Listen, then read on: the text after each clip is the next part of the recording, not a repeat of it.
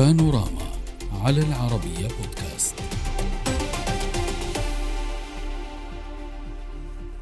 خطوات متسارعة لتفعيل العلاقات التركية المصرية بعد عشر سنوات من القطيعة.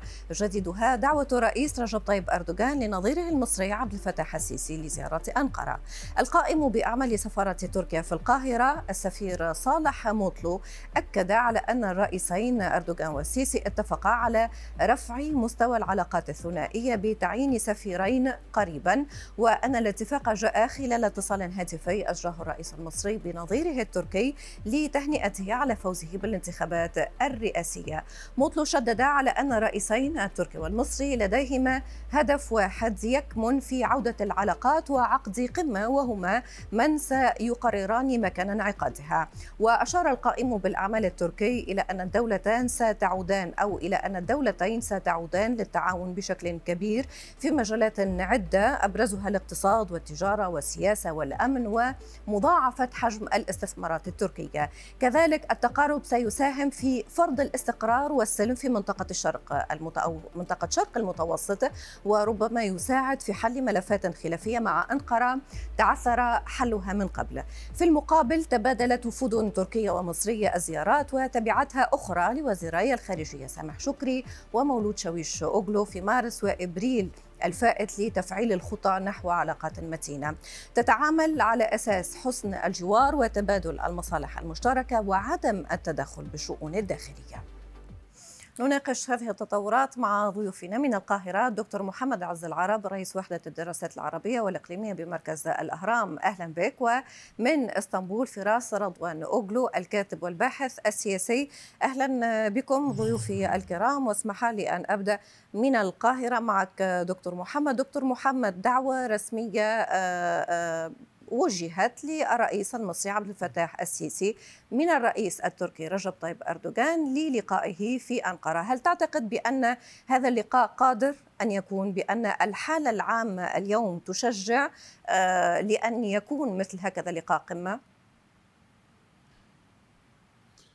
نعم الحالة على مستوى العلاقات الثنائية والحالة على مستوى التفاعلات البينية الإقليمية فيما يتعلق بالحالة التي وصلت لها العلاقات ما بين القاهرة وأنقرة هي حصيلة آه، لقاءات ومحادثات استكشافية أجري بعضها في القاهرة وأجري بعضها الآخر في أنقرة آه، لإدراك كل من الطرفين بأن آه، حينما تكون العلاقات متميزة وطبيعية وتعود إلى ما قبل تحولات عام 2010 مم. سوف يكون من مصلحة صحيح الطرفين. ولكن دكتور محمد هي هي آه، هي في الوقت الحالي آه، هي ليست متميزة وليست إيجابية وهناك خلافات عميقة بين الطرفين ولهذا نسأل هل الأجواء نعم. تسمح بإقامة مثل هكذا لقاء بطريقة صريحة وواضحة آه، هناك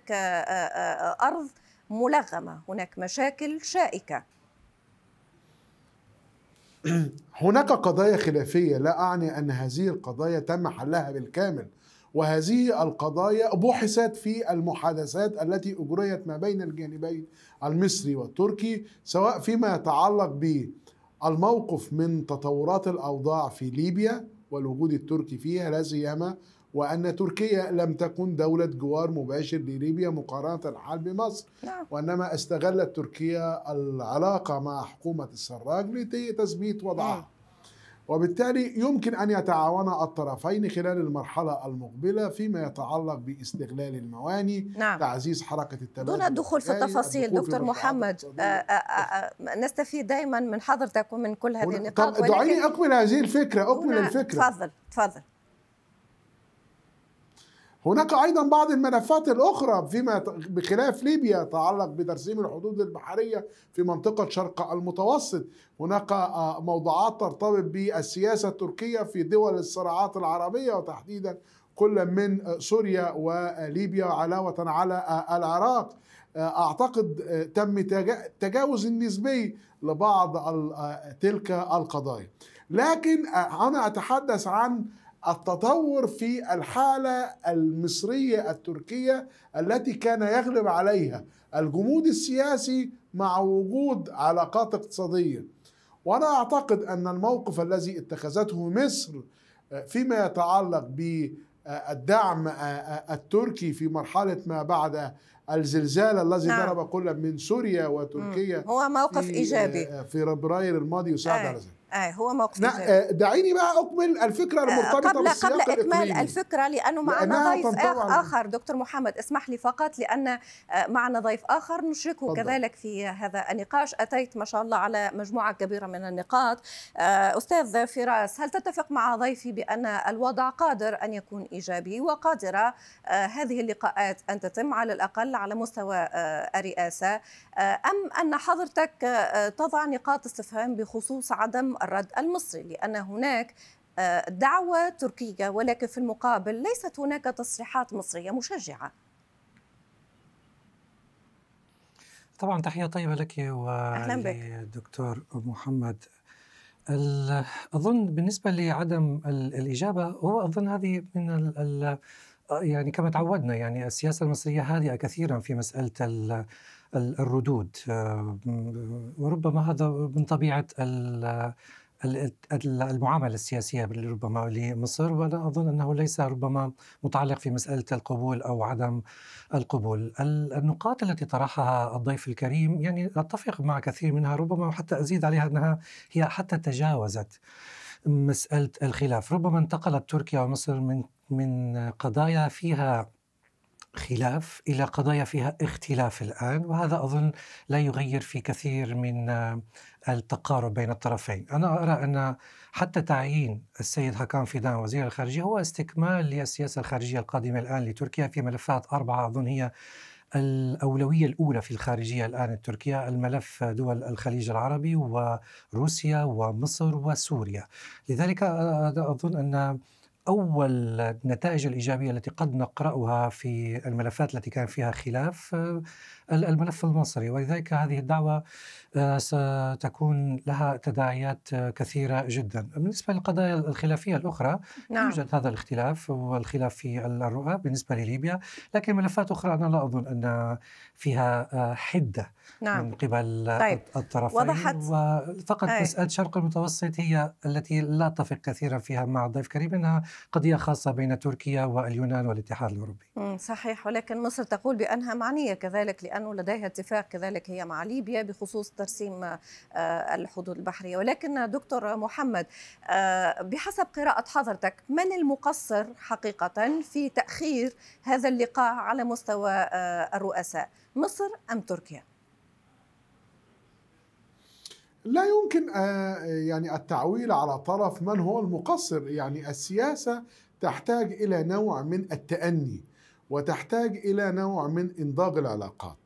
يعني لكن منسوب العلاقات ما بين القاهرة وأنقرة يتحسن بشكل نسبي على مدى عامين.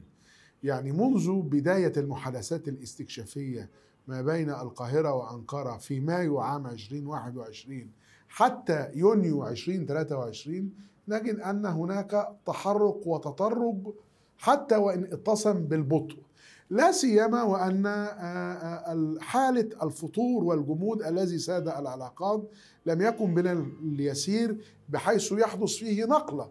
لكن على العموم من الواضح أن حالة العلاقات الثنائية انتقلت من مستوى إلى منسوب آخر.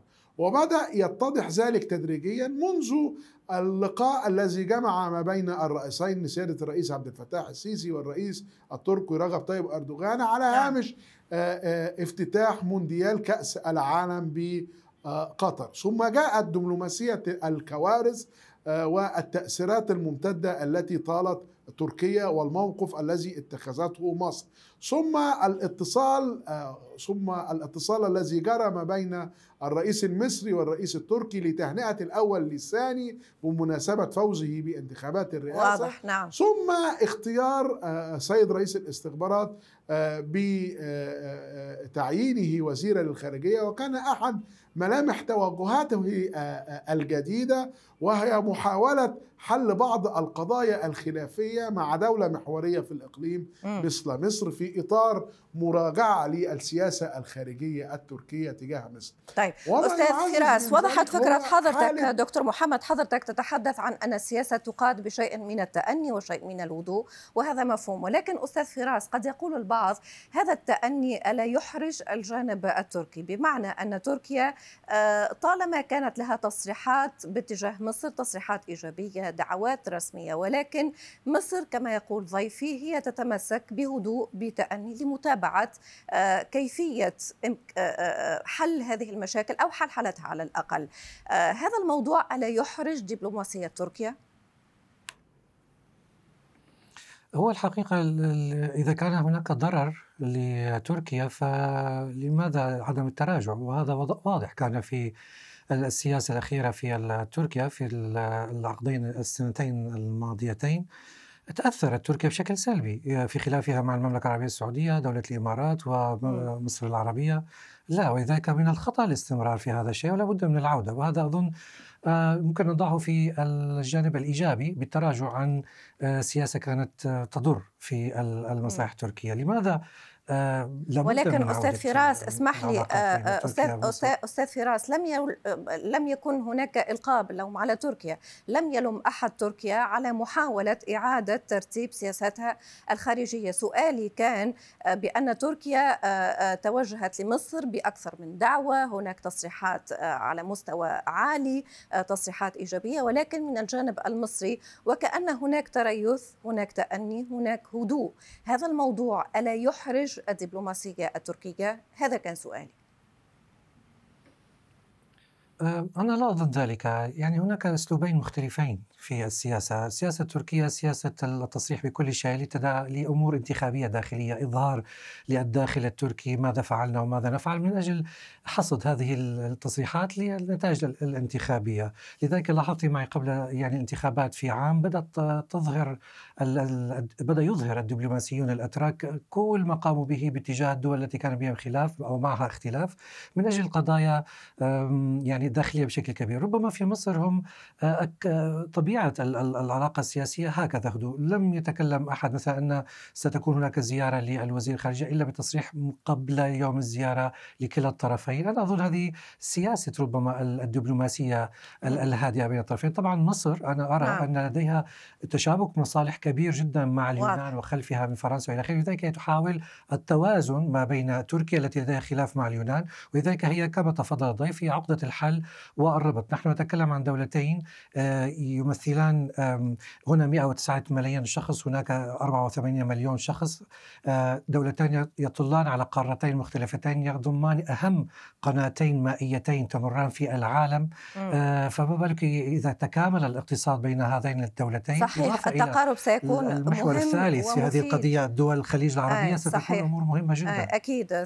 سيكون تقارب جدا مهم ولكن دكتور محمد نفهم بأن هناك آه، مواضيع أو هناك ملفات خلاف بين آه، الجهتين أو بين الدولتين. نتحدث عن آه، الموقف من ليبيا نتحدث عن غزة المتوسط نتحدث عن موضوع الإخوان وملفات أخرى. آه، ولكن وددنا أن نفهم بحسب قراءة حضرتك. ما الخط الأحمر الذي لن تحيد عنه مصر لعودة العلاقات؟ بمعنى ما الملف الذي يجب أن يوضع على طاولة المفاوضات كضمان ثقة بين الطرفين لاستكمال هذه المحادثات؟ أعتقد هو ملفين رئيسيين بشكل أساسي. تم تجاوز ملف الإخوان لكن أنا أعتقد الملفين الرئيسيين هما مرتبط بليبيا مرتبط بشرق المتوسط. موضوع ليبيا لأن ليبيا واحد من خطوط الحدود المباشرة للأمن القومي المصري. آه، هناك تهديدات أمنية حادة قدمت لمصر عبر ليبيا. وأنا أعتقد ربما الفترة المقبلة نتيجة التحول في السياسة المصرية تجاه ليبيا والتحول أيضا في السياسة التركية تجاه ليبيا. يعني مصر كانت مركزة فترة تعزيز علاقاتها مع آه، شرق ليبيا صار لديها علاقات واتصالات مع غرب ليبيا. نعم. كذلك الحال بالنسبة لتركيا كان لديها علاقات مع غرب آه، ليبيا صار لديها علاقات واتصالات وصلات بشرق ليبيا. وبالتالي حالة الانفتاح الثنائي المصري والتركي على كل المكونات ورغبة كل من الطرفين للاستعداد لمرحلة لاحقة فيما يرتبط بتحديات زي أفطر اليوم التالي لمخ- لموضوع إعادة الإعمار وكيف يمكن توظيف العلاقات المشتركة آه، لجني مكاسب للطرفين سوف تكون آه، ليبيا آه، وبوابتها. نعم. هناك بقى الملف الآخر مرتبط بموضوع هو شرق هو. دكتور دكتور محمد أعذرني فقط على المقاطعة هذه المرة ولكن لأن توقيت الحلقة انتهى. الأكيد بأن موضوع شرق المتوسط سيكون موضوع نقاش ولكن في حلقات قادمة أود شكركم جزيل الشكر من القاهرة دكتور محمد عز العرب رئيس وحدة الدراسات العربية والإقليمية بمركز الأهرام ومن إسطنبول فراس رضوان أوغلو الكاتب والباحث السياسي. شكرا لكما. السلام عليكم.